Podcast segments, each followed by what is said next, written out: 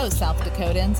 Welcome to the Dakota Rustler Show, aiming to keep America, its citizens, and minds free. Now, here's your host, Daryl Root.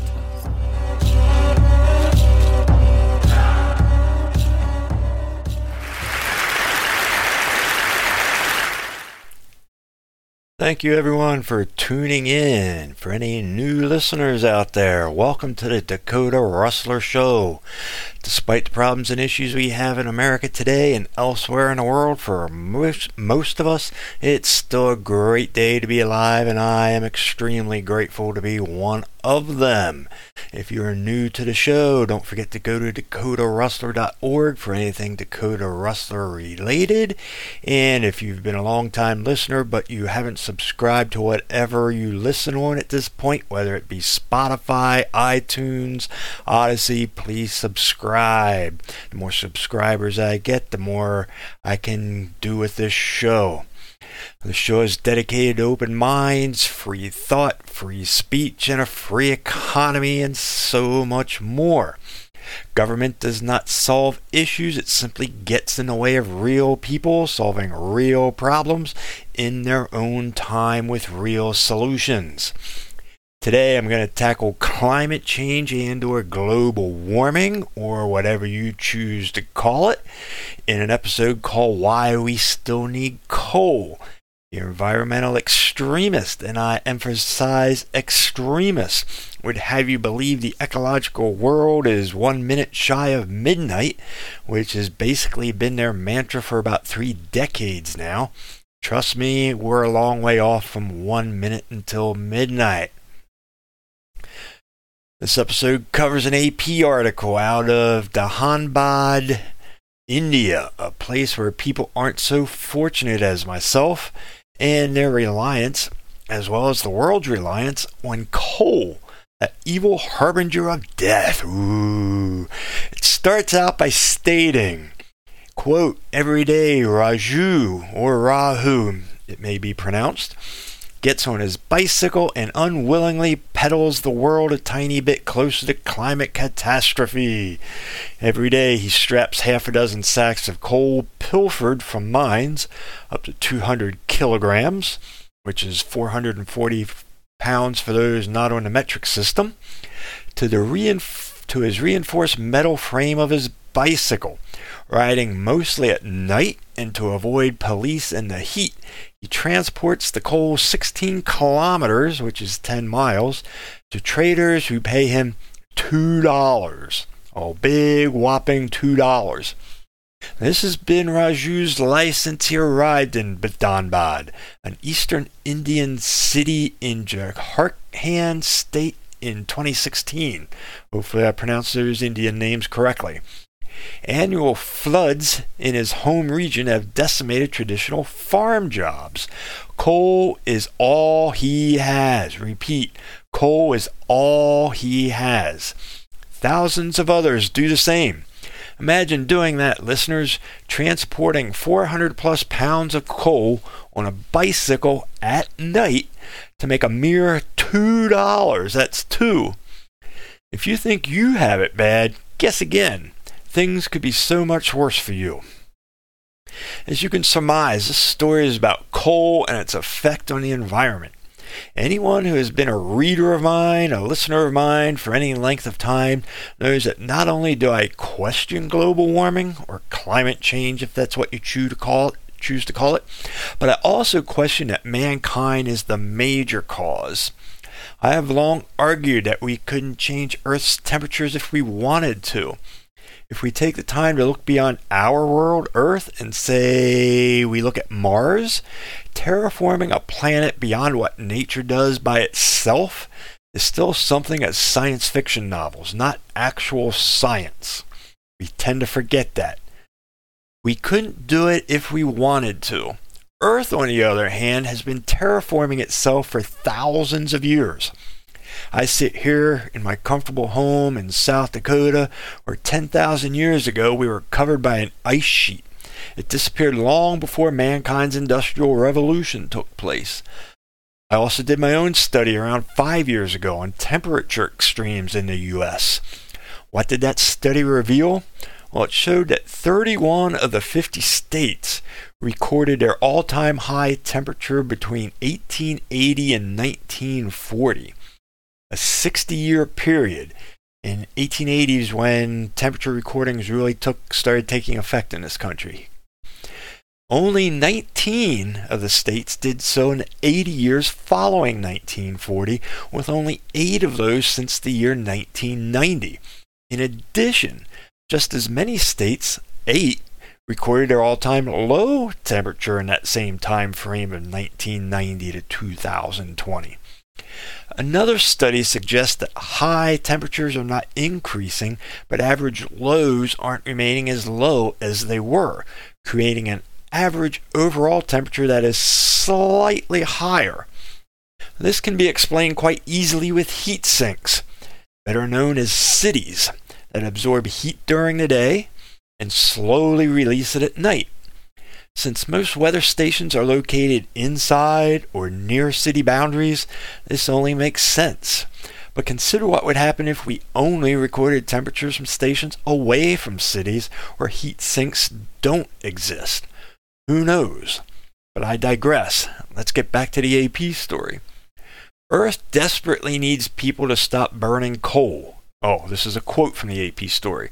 Earth desperately needs people to stop burning coal, biggest single source of greenhouse gases, to avoid the most catastrophic impacts of climate change, they claim, including the intense flooding that has cost agricultural jobs in India. But people rely on coal. It is the world's biggest source of fuel for electric power, and so many, desperate like Raju, depend on it for their lives. This is what the United Nations Climate Change Conference in Scotland, known as COP20 or COP26, is up against. And that's COP26, not 20. So there you have it. In a simple statement, people's lives depend on it. What Lion Biden wants to do is put the world's poorest of people in a state of poverty so bad that their poverty will literally kill them. As I said a couple of podcasts ago, who's dehumanizing who, Mr. Biden? You're nothing but a liberal puppet, and your early Alzheimer's is showing through your lace persona. You can't even talk off script anymore without stuttering your way through it. I saw you losing your faculties long before you were elected, yet you still were. The article then continues The poor have nothing but sorrow, but so many people, they've been saved by coal. Raju said. I repeat, saved by coal. Alok Sharma, the United Kingdom's president designate of the conference, said in May that he hoped the conference would mark the moment where coal is left, quote, in the past where it belongs, unquote. Well, guess what, Mr. Sharma? Putting coal in the past is going to kill poor people in third world countries. But why should you worry about that? You probably have a nice home to sit in. You're probably financially stable enough to afford higher cost forms of electricity and heat and air conditioning. That can't be said for developing countries and their citizens. Let's read on. These poorer countries argue that they should be allowed carbon credits so they can grow as developed nations have. That is, by burning cheap fuels like coal, which is used in industrial processes such as steel making, along with electric power generation. On average, the typical American uses 12 times more electricity than the typical Indian. There are over 27 million people in India who don't have any electricity at all. None. Zip. Nada. So there we have two more issues. First, coal is used in steel making. Is coal necessary for that? Simple answer is no. However, without going into the scientific processes, producing steel without coal is much more expensive, and doing so would greatly increase its price and, in turn, the cost of everything made with steel. The second issue Americans use 12 times the electricity of someone in India. Everything we do in this country is electricity based. Who uses manual labor tools and devices anymore? And and and we are becoming ever more dependent on it as everything is attached to the digital world nowadays. I limit my electricity usage. I still do most kitchen chores by hand, not with fancy gadgets. Most lights in my house are LED, a temperature controlled thermostat sits on my wall, and more. I've been a self supporting adult for 45 years. The number of times I've had an electric bill over $100, I can count on both hands. How many greenie preachers can say that? Probably a very small percentage. Can Greta Thunberg's parents say that? I do more than they do. However, I don't want to destroy the lives of the poor in third world provinces by eliminating coal. Force and deprivation are not libertarian ideals. Yes, I'm all for reducing coal's usage, but it can only go so far, so fast. Those who want to completely eliminate it have no conscience. With that, we'll take a break and then return with more, followed by my summary. See you in about 50 seconds. If you enjoy grilling and cooking, Camp Bridger seasonings are for you. All four blends are salt free and designed to enhance the flavor of food, not bury it. The popular four pack can be purchased and shipped anywhere in the continental U.S. for around 33 bucks, depending on your state's sales tax rate. Visit our sponsor's website at campbridger.com or campbridger.net for more information. Anything Dakota Rustler related can be found at dakotarustler.org. There, you will find links to audio and video versions of the latest episodes. You can also support the show through purchase of merchandise, donations, or sponsorship. Sponsors will be recognized on air and or the website. Thank you for listening. And now, back to the show. The article goes on. By the way, welcome back. The article goes on. Power demand in India is expected to grow faster than anywhere in the world over the next two decades. The reason for this being economic growth combined with increasing demand for air conditioning that much of the rest of the world takes for granted. Meeting that demand will not fall to people like Raju, but to Coal India, already the world's largest miner which aims to increase production to over 1 billion tons a year by 2024. The consequences will be felt both globally and locally. Excuse me. Unless the world drastically cuts greenhouse gas emissions, the planet will suffer even more extreme heat waves, erratic rainfall, and destructive storms in coming years, according to the Intergovernmental Panel on Climate Change. As I've said before and in the past, this is a crock of bull dung. I've done other studies that I've put on Facebook when I had an account with that big tech privacy abuser. Fires are no more rampant than they were in the past. Floods are no more prevalent. They simply get more attention because of 24 7 news and because population centers have grown to the point where they invade areas that were once off limits to housing and excess use. Hence, they do far more damage. On top of that, most fires are started by careless humans and poorly maintained power companies, not nature and high temperatures. Let's continue. The AP states there are roughly 300,000 people working directly with India's government owned coal mines, earning fixed salaries and benefits, and there are nearly 4 million people in India whose livelihoods are directly or indirectly linked to coal. Says Sandeep Pai of the Center for Strategic and International Studies in Washington. India's coal belt is dotted by industries that need the fuel, like steel and brick making. The Indian Railways, being the country's largest employers, earn half of their revenue by transporting coal, allowing it to subsidize passenger travel, coal is an ecosystem, Pai says. There's so there's another issue. Coal subsidies, passenger travel in India. If one eliminates coal, passenger travel is affected negatively. As I've stated most of my adult life, Democrats have little to no concept of how an economy actually works. Virtually everything is connected. The economy has its own butterfly effect. You can't just cut something off and expect a handful of people to be effective. It's an ongoing chain of events. Now let's read on. For people like Naresh Chauhan, 50 years of age, and his wife Reena Devi, It was 45. India's economic slowdown resulting from the over response to the pandemic has intensified their dependence on coal.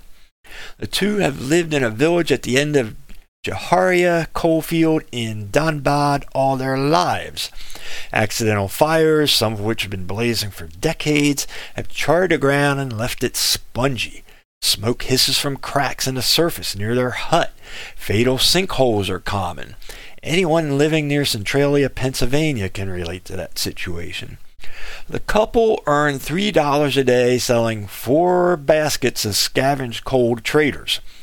Families who've lived amid coal mines for generations rarely own any land they can farm and have nowhere else to go.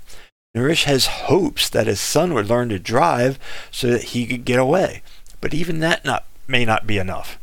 There's less work for the city's existing taxi drivers. Wedding parties who in the past reserved cars to ferry guests have shrunk due to the pandemic. Fewer travelers come to the city before because of the pandemic. There is just coal, stone, and fire, nothing else here, he says. That could mean even harder times for the people in Dhanbad as the world eventually does turn away from coal. Pai says this is already happening as renewable energy gets cheaper and coal becomes less and less profitable. And there, my listeners, you have the answer that will actually work supply and demand, something that libertarians reg- regularly suggest. As renewables get cheaper, people will use coal less. This is how an economy actually works.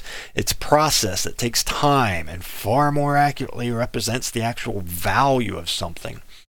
When the government gets involved in that process, you have what we have today high inflation. You just can't cut something off or throw endless amounts of money at a problem.